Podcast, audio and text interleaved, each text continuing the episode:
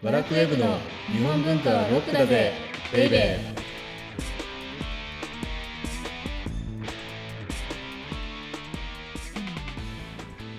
明けましておめでとうございます。ちょっと投げやりなバラクウェブ編集長セバスチャン高木です。明けましておめでとうございます。割と元気なワラクウェブ編集スタッフ鉄の女サッチーこと斉藤直子です、えー今年もどうぞよろしくお願いしますいいよね。しっかりしてて。私がですか？は。はい。もう明けましておめでとうございますっていうのもほとんど言わないんですよ、あそうですか。うん、こんにちはとかとどう？こんにちはもそうですし、はい、お疲れ様でしたも基本的には言いませんうし、ん、でもちろん良いお年をなんて言いませんし。はい。だから良いお年をも言わずにはい。会社出てきましたからね。あ そうですかで明けましておめでとうございます。もう多分にはい。この1回しか言わないと思います。あ貴重ですねそういう意味では。えーリスナーの皆さんに貴重な「明けましておめでとうございます」をはい。大きなお世話ですが届けさせていただきました。はい。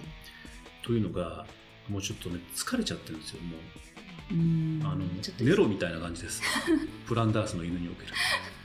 パトラッシュ。パトラッシュもう疲れたよっていうのでもう天使が見えてきてますよ 危ない。天使が。こそれなんでです？このところ、はい。TikTok ライブ、うん。まあ、TikTok が今ね GoTo アートっていうキはい。ャンペーンやってて、はい。今やっぱりあの新型コロナウイルスが猛威を振るっているので、はい。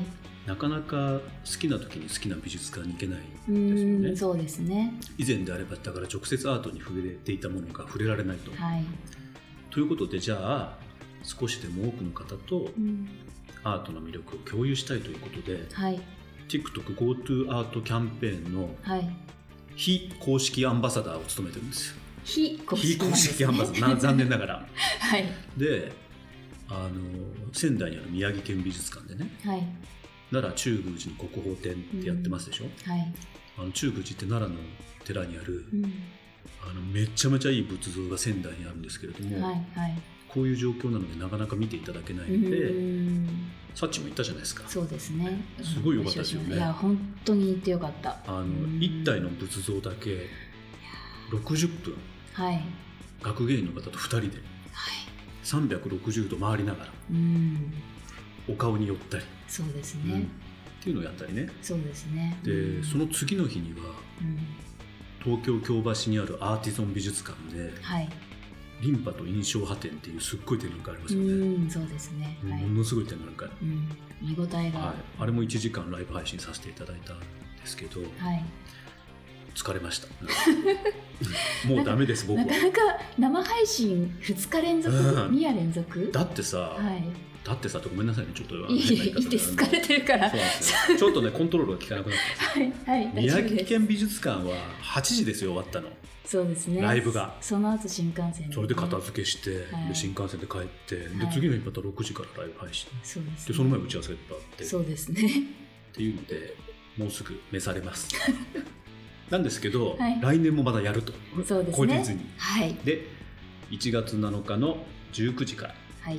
サッチによる告知をじゃあ、三菱一号館美術館でうん。1894ビジョン、ルドンロートレック展という今展覧会を、やってるんですけれどもその TikTok ライブを。GoTo アート、GoTo アートで、うん、非公式アンバサダーとしてね。はい。学芸員の安井さんという方がめちゃめちゃ面白い方で、うん。その方と、まあ、ルドンとロートレックに関して徹底的にはい。見どころを話していこうというようなうん。ライブをするというので、はい見てくださいっていう宣伝ですよね。はいでもなかなかね本当にうん、これすごいいいと思います、うん本当に。すごく楽しそうでしたんなんか、オーディオブックでもやりたいですよね。うんそうですね、はいということで、この番組は、サッチーのような日本文化は高尚なものという先入観に支配されている人々を解放し、日本文化の民主化を進めるという崇高な目的のもとお送りしています。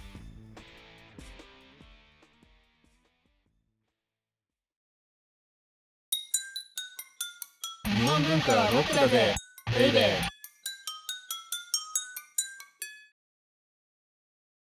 この番組はライブ配信じゃないからすっごくダラダラとしていて、本当にいいですよね。なんかライブ配信はこう、そばで見てる方もね、私は緊張しますもん。見てるだけで緊張するでしょ、うん、しますします。もう話してる方の緊張感だだってライブですよそうですよねで。おまけに TikToker からいろんなコメントが来るからそうですね。わーみたいな はい。でははい。全く緊張感がないサッチーによる。はい。でしかも元気があるというサッチーによる。前回の振り返りをコンパクトにお願いします。はい、コンパクト。承知しました。とまあ、前回も物語の内容にはうんうんうん。現状ただ制度の話をしたとね。そうそう、はい。で、ちえー前回は間食、うん。職務内容の話をして、異界に連動しているって話とか、えっと、貴族の肩書きにははい。2つあると、あ、そうです。はい。で1つが異界。はい。それは身分。位ですよね、はい。でもう1つが官職はい。で官職は何でしたっけ？は職務内容で、さっき言ったその身分である異界に連動しているという話でした。でその職務内容を決めるのははい。何のためだったと、何のため？それが律令制を組み立てるためだったと。はい、その指示系統をきっちりさせるために二冠発祥という組織が定められたっていう話。で男性と同じように女性にも身分があったりとか。そうそう。ということでそれが分かると何が分かったかと「源氏物語」の政治的な側面が少し分かるようになりうんうんうん。ました、そう光源氏が平安時代の半沢直樹だったっていうことがよく分かった、はいそうということで今回のテーマは？はいじゃじゃん「源氏物語いきなり名場面集男と女編」です。シャバダバダ。あこれ歌ってもいいんでしたっけ？これは半径切れてるから大丈夫ですね。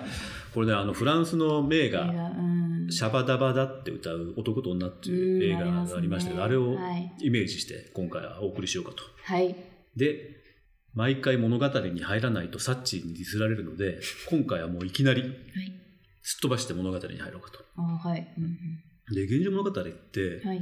ものすごい超基本情報だけ押さえておけば、うん。どこから読んでも楽しめるっていうのがうん。大きな魅力の一つなんですね。うーんその覚えておかなきゃいけないうん超基本って何ですか、まずはやっぱり54条、54の章で構成されていうる。あなんかそれは知ってます。なんか一つ一つこう短編小説みたいになってて、うんうん。それが集まってるっていう感じなんですねそうそう、だから、僕は今章って言ったけど、はい。章じゃないんですよね。え？だから一つ一つがはい。独立した小説、短編小説の集合体が、だから章なんですよ。はい。章じゃなくて。うんうんうん、でもそれって、うん紫式部が最初からそんな意図を持って書いたかどうかっていうのは定かではなくて、はい。で、いつ定着したかっていうと、はい、紫式部が書いてからうん。200年後の鎌倉時代にうん。54条で定着した。うんうんで、桐壺とかね、うんはいはいうんうんうん。夕顔とか、うん。私たちに馴染みがあるそれぞれの城の名前っていうのも、はい。物語に登場する言葉や歌から後につけられた。えー、じゃあもともとじゃなくて城の名前も後から付けられたんですね、で、まあ、いろんな説があるんですけれども、はい、54条はうん、3部に分けられる。今の歌舞伎座みたいな感じね。おお三部に、うん。はい、うん。で、一部がはい。1条の桐壺からうんうん。33条のはい。藤の浦場まで。うんうんうん。だから54のうちはい。1から33までが第1部なんですよ。うーん半分以上、うん。はい。いや、半分どころか。そうですね、はい。で、ここには何が書かれてるかっていうと、はい。光源氏の誕生秘話、はい。そして恋の暴れん坊将軍伝説、はい。で、挫折からの復活、うんうん。この世の映画、うん。そしておじさん化まで。うーん。なんか恋の暴れん坊将軍伝説は、うんうん。まあわかりますけど、うおじさんかなんですか？あのね、これちょっと辛いんですよ、読んでて。なんでですか？だっておじさんだから僕が。あ高木さんが、うん。はいはい。これね、はい。第1部のはい。22条から、うんうん。ああ、辛い。もうこれ読むだけで辛い。見るだけで辛いんですけどね。はい。22条でう、ん。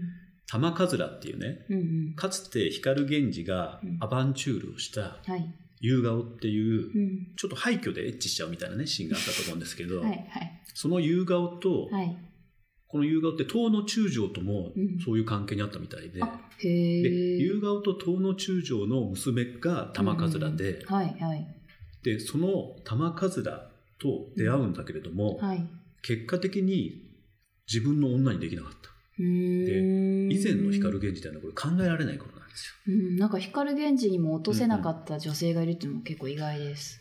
で実はね、まあ、何人かいるんですけれども、はい。まあ、それはちょっと置いておいて、はい。で、おじさん化でね、とにかく終わる一部の後のはい。第2部は急に暗い展開になって、はい。でそこでは何が描かれてるかっていうと、うん。中年光源氏の憂いと老いっていうので、これはまあどこかでね、じっくりとやらないといけないなっていうふうに思ってる。うん、まあね、今回はまあ名場面集そうそうそう、キラキラした男と女のシャバダバなですからね。はい。なのでそこは突っ込むのはやめて、はい。で、あ、1部と2部はね、今説明しましたけれども、うんうんうんうんで、3部はじゃあ何かっていうと、はい。光源氏の死後、はい。孫の世代が繰り広げる群像劇なんですよ。うーん、なんか読んだ気がしたけど、うんうんまあでも忘れてますね。でもね、まあ、多分そのあたりは今後、うん。うん。おいおい説明していくとして、はい。今日はうん。男と女の名場面集に行きましょう。ではい。気分はね、歌番組のベスト10です。はい。じゃあまずは第10位からですね。これって、僕が久米宏で、はい。サッチが黒柳徹子っていうことね。知らないでしょ 知ってますよ。知ってる知ってます。でも前10位からだととにかく時間が足りなくなるので、はい。い、きなり1位から。お、1位から、うんはい。じゃあ第1位は、じゃじゃん。光源氏と六条宮須所が別れるシーンです。えー、なんか別れのシーンが1位なんですか？これね、はい。間違いなく1位です。へー。これ日本文学研究家のはい。私が敬愛するドナルド・キーン先生がね、はい日本文学史っていう本の中で書いてあるんですけれども、はい。ここは作品全体でうん最も美しく書かれている部分の一つ。と書いてるはい。で、さらにうんうん2回ぐらい前に、えーっと、本の紹介をさせていただいた、紫式部研究家の山本純子先生も、うんこのシーンの美しさを挙げていたと。えー、気になりますね。うんちなみに六条の宮須所ってどんな女性だったんですか？間違いなく源氏物語、特に第一部のキーパーソンというか、はい。最重要人物のような僕は気がしてますね。へえ。で、六条宮須所ははい東宮、まあ皇太子ですよね。はい。皇太子に入代し、うん結。婚し、はい。子供を産むけれども、うん。その東宮が亡くなっちゃうんですよ。へえ。で、年齢ははい。源氏より7歳くらい年上。うーん。はい。じゃあどれぐらい付き合ってたかっていうと、はい。光源氏が17歳の時、うんつまり六条の宮須所が24歳ぐらいうんうんうん。から、えー、源氏が23なので、うんうんうんサッチの言うところ言っちゃった自分で。うん。うん。大丈夫です。大丈夫？はいじゃあまあさ6年間ぐらい使ってそうね、えー、6年か7年間ぐらいですね。うんうんはい。で、しかも身分が高いでしょ？はい。だって東宮に受代するぐらいだかうんら。で、知性もあってう、ん。はい。気ぐらいも高い。おー、はい。だけど、うん。年下の光源氏にメロメロになり、はい。この後いろんな問題を起こしていくんです。で、その中で、はい。光源氏が23歳、うんうん。六条の宮須所が30歳の別れのシーンがいすっごい綺麗で、はい。じゃあこれどういうシーンかというと、はい。六条の宮須所のうん。娘がうん。伊勢の最空として下校するんですね。うん。で、その時都を離れる六条の宮須所と光源氏が、ああ、やっぱりお互い好きだったなって確認するんだけど別れるっていうね。うーんシーンえちなみに最空って何ですか、えっと、最空ってうん天皇の代わりにはい。伊勢の神宮に奉仕をする皇族の女性でうん。でさっきも言いましたけれども六条の宮須所の娘はうん。東宮との間にできた子供なのではい皇族っていうことになりますよね。でその子供がまだ小さいので、うん。こんなことは本当例にないんだけれども、うん。母親である六条の宮須所も一緒に伊勢に向かうことになったと。でこのこれってあの54条のうちの10条にあたる榊っていう条なんですけれども、うんうん。この条って本当源氏物語の中でもハイライトの一つ。で少し長いのですがうん。名文中の名文と言われるこの原文をうんうんサッチが読んでみましょ私が、う、うん。はい。いいきなりで恐縮ですが はい。では、えー、春けき延べを分け入りたもうより、いともの哀れなり。もうねこの一文だけでこの条があの素晴らしいってわかるんですよ。うんうんというのが、うん。はい。このシーンって伊勢の神宮に行く前に決済、つまり心身を清めている、うん。佐賀野って、まあ、野っ原ですよね。うんうんうん。に分け入っていくんですよ、源氏が。だかはい。らそれが春家期延べを分け入り賜うより。うん。で、ここで何かっていうと、はい。つまり都から、都の中心部から嵯峨野に、で、都っていうのは光源氏にとって日常ですよね。はいうんでそこから嵯峨野の延べという別の世界にうんわっと広がっていくんですよ、視線がうん。うん。うんはいうんうん。で、そのシーンをうん何て言うかっていうと、意図物哀れなり、うんあ、なんと趣があるんだっうんていうことで、うん。この短い自然描写っていうのが、うん。映画におけるうん。ちょっとこう前奏というか、うん。前奏、プレリュードになってて、はい。これ読んだ当時の人は、あ、うん。この人たち今日別れるんだなっていうことを多分ね、予感してたと思うんですよ。最初の一文で。う。ーん。そっか。うん。へえで、紫式部って、はい。小説において、はい。自然の描写に人間の心情を託した最初の人って言われてる。つまり、松風が吹けば寂しいとか、はいはい。この場合であれば、えっと、延べを分け入り賜う、うん。イコール別れみたいに、うんこの人の心情を自然に託す。のが名人だったんですね。で、そのことは続く文章にもよく表れているので、読んでみてくださはい、えー秋の花皆衰えつつ朝地ヶ原も枯れ枯れなる虫の音に松風すごく吹き合わせてそのこととも聞き分かれぬほどに物の音ども絶え絶え聞こえたる意と縁なりい。そうなんですよね。あの、源氏物語の原文って、はい、あのすごく主語もないし難しいので、多分全部読もうとしても無理だと思うんですよ。はい、なので、ここは読んでほしい。ここだけでも読んでほしいっていうのはこのシーンで、はい、今、サッチーが読んだように、うん。秋の花う、ん。衰え、枯れ枯れうん虫の音、松風っていうのはう、ん。その古今和歌集からうん。ずっと続いてきた和歌のパワーフレーズなんですね、これ。でそれがこれでもかこれでもかと畳み込むように出てくるんですよ。はい。で、秋の花衰えって言いますよね。はい。これって恋の終わりをバシッと一言で言っちゃうんう。だって秋は飽きるの秋も意味しますよね。はい、そうですね。でこの秋っていうのが出てきたら、はいイコール飽きるっていうのでこれも和歌の上等手段なんですよ。ん。でその後はい。雑草が枯れ枯れの朝地ヶ原でうん。虫の音も途絶え途絶え聞こうえてくるーん。はいはいはい。秋の終わりではい花も枯れ虫も死んでいくと。でそこにまた風の音が荒涼として聞こえてくるはい。でじゃあこの風景をどういうふうに感じたかっていうとうん「意と縁なり」「艶」って書いて「意と縁なり」うん。で趣があると締めるんですよ。うん。これだから男と女の別れの舞台設定としてうん。これ以上のものはないですよね。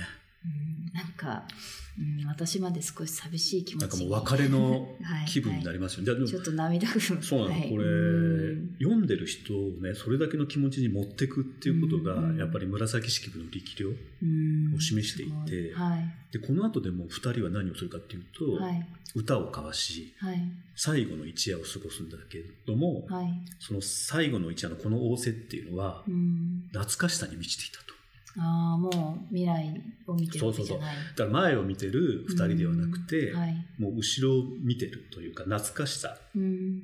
だけを感じる人ようんを過ごすんだけれども、はいその舞台に入るまでにうんさっきの自然描写があると。はいはい。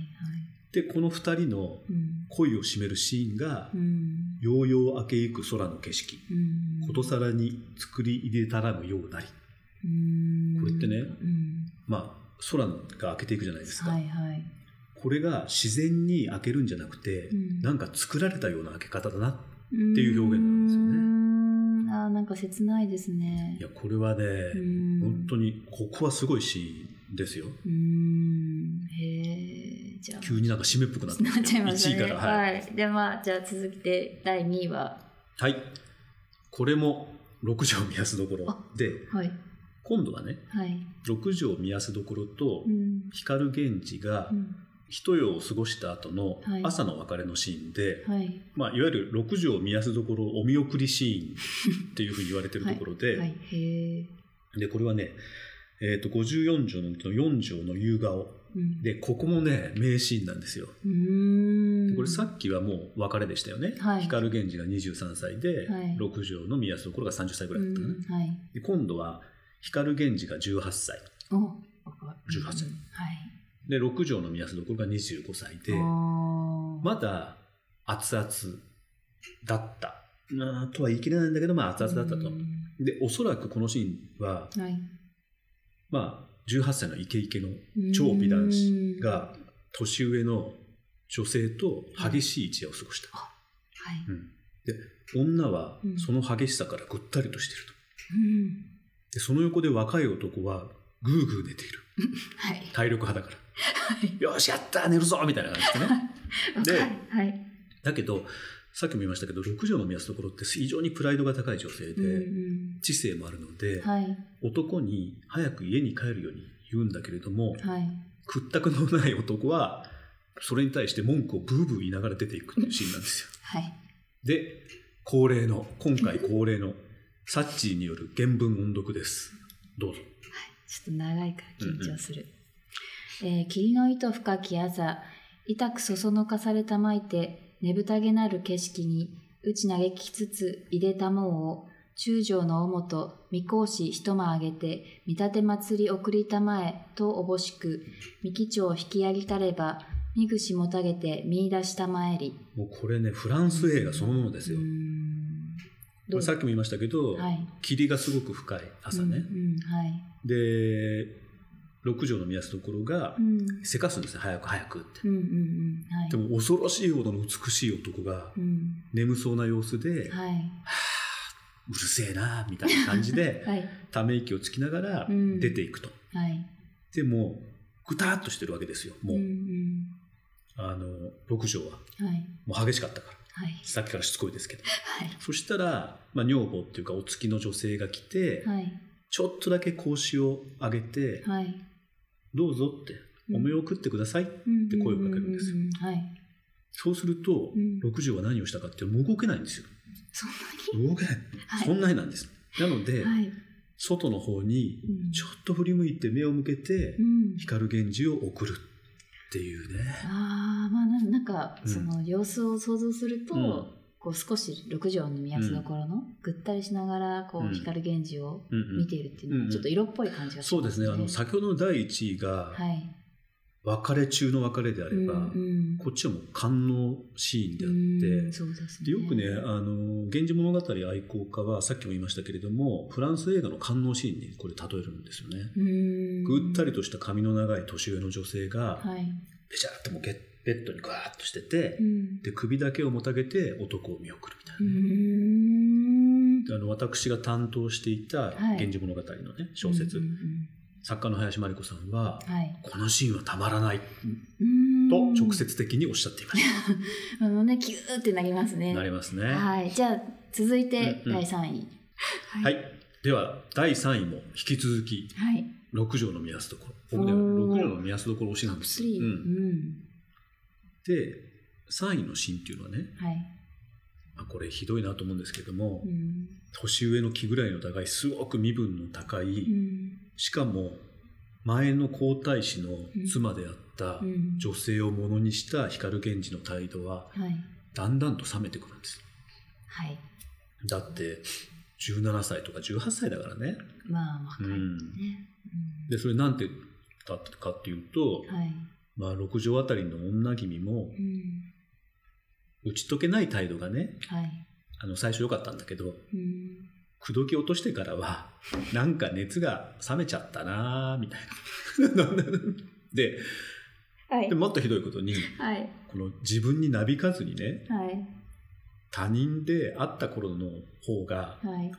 思い悩んで熱中してたななんでだろうみたいな自問自答 はい。で実はこう思っていた光源氏がはい。一夜を過ごしたのが第2位のシーンなんですよ。そうなのうん。えーでもきっと、うん。このね賢いとかさうん。きさんが言ってたんで、そういう里い、六条の宮洲どころのことだから、うん。光源氏のこうそうちょっと冷めちゃったのに、うん。気づいてたんですかね。いやもちろん気づいてたでしょうね。ただ、はいはい。理性では気づいていたけれども、はい。感情では負けちゃう。ああるいは体が負けちゃう。ーあー。そのあたりを描いこの1000年前に描いたっうんていうのが、うんこのなんというか「源氏物語」はい。の凄さである。で、はい。もうこれ、前半6条の目安どころだけで終わっちゃいましたけども で、すね。はい。多分、これなので次回も名場面集になると思いますが、はい。ちょっとそれ以外の名場面っていうのは後編にしようかと。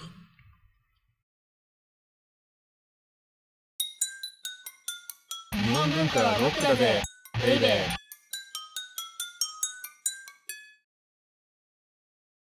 4位から9位はですね、はい。疲れ切っている私の代わりに、ワラクウェブスタッフの平安暴走戦士千秋がセレクトしました。あ、はい。でも、今回は4位と5位しか紹介できないんじゃないかと。いうことで間の関係ではい。4位は、はい。えー、藤壺との王政ですね。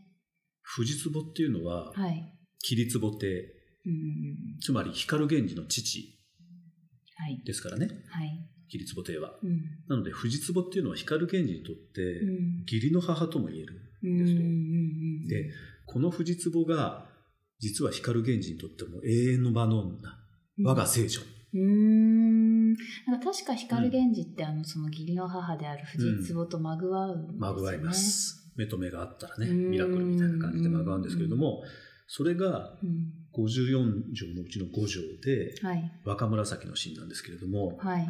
これって光源氏がうん。藤壺とうん。仰せを遂げたシーンなんですけど、これがもう2回目と書かれてる。ほうほうほう。はい。まあ、やっぱり2回もまぐわっちゃう。うんうん。であの、源氏物語のすごいところって、はい。その、性の営みというか、まぐわいはうん直接的には書かれてないんですよ。もう次朝であったりとか、はいぐったりしたであるとか、うんそういう表現で間接的にうん。表すんですけれども、はい。この直接的でないからう、ん。よりエロい。想像のこうなんか及ぶ範囲っていうのが広がるので、はい。で、さらに、なんか一番好きな人との仰せはう、ん。こう、何にも変え難く燃えるものだと思うのでって千秋が言ってるんですけどね、平安暴走戦士の。はい。で、それを想像すると、うん。しみじみするものがありますと。うんうんうん。で、ここで光るけど、だってさっきの6条の目安どころとのうんまぐわい方と、うんうんこのまぐわい方って全然違ってうん。、はい。ここで読んだ光源氏の歌がう、ん。見てもまた、会うよ稀なる夢のうちに、うんやがて紛るる我が身友がな。っていうのではい。つまり、夢の中にこのまま消えてしまいたい。っていう思いいで光源氏はいろんな女性と恋をしますが、はい。多分こんな思いを歌った歌って一つもない。うんっていうことなんですよね。うんうんで、さっきからのしつこいようなんですけれどもうんう、ん千秋曰く、はい。彼の心からの本心じゃないかなと思いました。うふふって。はい急になんかふざけた気持ちになりますよね。しん、うんなんですけど、この仰せによってか、はい。壺は解任してしまうんですね。おー、はい。うんで、そうすると悩みますよね。まあそうですよね。なんだけれどもはいやっぱり藤壺もうん光源氏の美しさを見てうん心を動かされる。でも、その思いを断ち切るように突如出家をする。うん当時の出家ってう、んこの世からの死を意味しますからね。あ、そうなんですね。それぐらい大きいというか強いものなんですよ。だからよく出家する出家するっていうじゃないですかうん。それイコールもう私は現世から離れるっていうことを意味する。あ、そなのではい光源氏は突如強い拒絶をされて。激しいショックを受けるんですけれども、はい。このショックがずっと光源氏を引っ張っていくような気がしていて、ななのでこの後、光源氏が関係を持つ女性って、うんすべてこの藤壺の身代わりなんですよね。うんでその中でももしかしたら最大の被害者って、うん紫の上じゃないかなと思っていて、ああ、はいはいはいはい。で、紫の上ってうん藤壺の命に当たりますようんうんね。うん、だからその最大の被害者である。うん、なんかでもそれだと紫の上がかわいそうな気がします。あの、源氏物語って、うん。主題というかテーマがうん形を変え、繰り返される、うんなんか、バッハの小風画ってわかりますか？ああ、はい、わかります。はい、はい。あれみたいな物語なんですよね。うん。でつまりどういうことかっていうと、はい。小風画って最初に主題が演奏されますよね。うんじゃはいー、じゃー、じゃーってやつがね、はい、はい。で。それって何かっていうと、桐壺亭とうん桐壺の行為のうん許されぬ恋で光源氏が誕生するっていうのが最初のテーマなんですよ。はい。で小風画はその後うん音程をずらして、うんさらに主題が演奏されますよね。そうですね。はい。これが何かっていうと母に似たつまり桐壺の行為に似たうん藤壺に恋をして密会して、うん藤壺が解任するっていう、うんさっきのテーマがまたちょっと音を変えて。音程を変えて繰り返される。うんうんはい。でさらに小風画では、うんまた主題がうん前の音程を追いかけるように繰り返されるんですけども。これが何かっていうと、うん藤壺を追っかけるようにうん紫の上を見つけて妻にする。うんあるいははい40歳の時に妻としたうん皇女である女三宮がうん東の中将の息子である柏木と三つ牛出産っていうのは、これ自分が藤壺と三つ牛出産したことの繰り返しになってる。だからテーマがね、こう音を変えながら繰り返されるのが源氏物語の重厚さを生み出している。うーん、そんな見方があるんですね。なんか、突然いきなりバッハが出てきたから何かと思いました。そうなんです。で、第5位は、はい、じゃじゃん、第5位。はい。直接的なエロ。もはや上名もエピソードのサッチーが言わなくなってしまいました。はい、まあでも気になるのでね。そうですね。はい。で、これはね、あの、七条のうんもみじがっていう条に出てくる源の内志之助とのやりとりで、うん。この時光源氏19歳、はい。そして源の内志之助は57歳か58歳。ええー、57か8。結構、あれですね。でね、この二人が交わしたね、やりとりがすごいんですよ。で、千秋が書いてきたあ、はいはい。ので紹介すると、はい。これ本当下ネタ要素満載で、はい。これがあのサッチーが言うところのうん。美しくて高尚で伝統的な源氏物語に書かれているのかうん。サッチの先入観がすごいみたいにね、うんうんいうチャンスなんですけど、はい。まずねうん。57、8歳の源の内志之助が森の下草追いぬればで書きつけてきたんですよね。はい。で、それを見て光源氏はだって森の下草ですよ。うん。なんとなくわかりますよね。うん、まあ、はいはい。うん。で、それに対して光源氏はとんでもないなと言いつつ笑ってると。うんうん。で、その後和歌のやり取りがあるんですよね。なんかもう、すごい高木さんが大好きな下ネタの香りがすっごいしてきそうです。ますね。急に声に張りが出てきて。そうそうそうそう。はい。あと、言えないけど、ジェスチャーとかね、そうそうそう。シャキッてして。ははい。で、源の内志之助がはい読んだ歌が、うん。君し小葉、手慣れの駒に刈りかわむ、盛りすぎたる下離れど、という様、こよなく色めきたり。というので、はい。これどういうことかっていうと、うん。あなたがいらっしゃるならう、ん。手慣れの馬。はい。だまあ、男性にとって手慣れの馬っていうのは、まあ、あの中村さんも私も持ってる、ディレクターの中村さんもはい私も持ってるものなんですけど、はい。に、草を刈って食べさせましょう。若くない下場ですが。という様子がとても色っぽい。はい。うん。まあ、私は何も言いません。はい。とても色っぽい。はい。でも57、8歳の女性にとても色っぽいって言えるのがね、まあ、そうですね。あの、現代とは全然感覚が違いますよね。うん。いずれにしても、はい。これに対して源氏が返した歌が、うん。笹分けば、人や咎めむいつとなく、駒夏くめる森の子隠れ。で、これどういうことかっていうと、はい。笹を踏み分けて会いに行けば、うん。人に咎められるでしょう。たくさんの馬が寄ってくる。森の子隠れにおいでになるのだから。っていうようなね、すごくウィットに富んだ表現をするんですよね。まあ、ウィットもそうですけど、なんか和歌ってこう、うんうんもっと高尚なものだと思ってたんですけど、うんうんこういう系もあるんですね。いや、本当にね、サッチーの先入観がね、うん。音を立てて崩れる瞬間を聞きました、今 はい。回は。はい。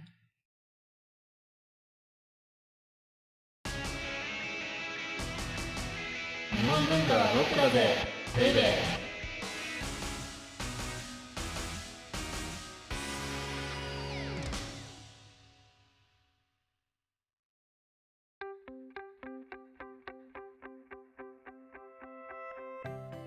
笑っていいとも名場面集みたいでしたけど、どうでした？そうですね。なんかでも想像以上に重厚なシーンばっかりで、うん。ちょっと私はなんかそういうの久々でクラクラ。あ、し久々だからね、こういう物語。はいそうですそうです。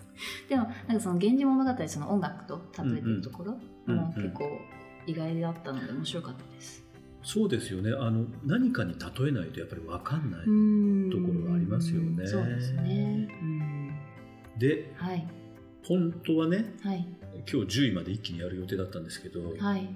一個一個の名場面が重厚でうん、ちょっとなんかあと下ネタも出てきちゃったから 思いがこうう乗り始めちゃったので、はい6位から10位は次回はいはい。だから次回も、うんえー源氏物語エロチック男と女名場面集後編はいっ。ていうことですよねそうですね。はい。お相手はバラクウェブ編集長セバスチャン高木とワラクウェブ編集スタッフ鉄の女サッチーこと斉藤直子でした。